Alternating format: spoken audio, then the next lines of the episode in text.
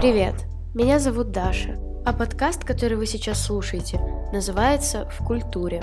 Делаем мы его вместе с напарницей и коллежанкой, которую тоже зовут Даша – Даша учится в Мархи, а я учусь в высшей школе экономики на культурологии. И у нас у обеих, я вам честно скажу, большие вопросы к сфере культуры. Особенно нас интересует вопрос самореализации в культуре. И именно поэтому мы решили сделать подкаст, в котором мы встречаемся с людьми из разных культурных сфер и разговариваем с ними об их опыте, Наш подкаст реализуется в рамках лаборатории проектов школы волонтерства фонда «Четверг». И мы искренне благодарим кураторок фонда за помощь и поддержку.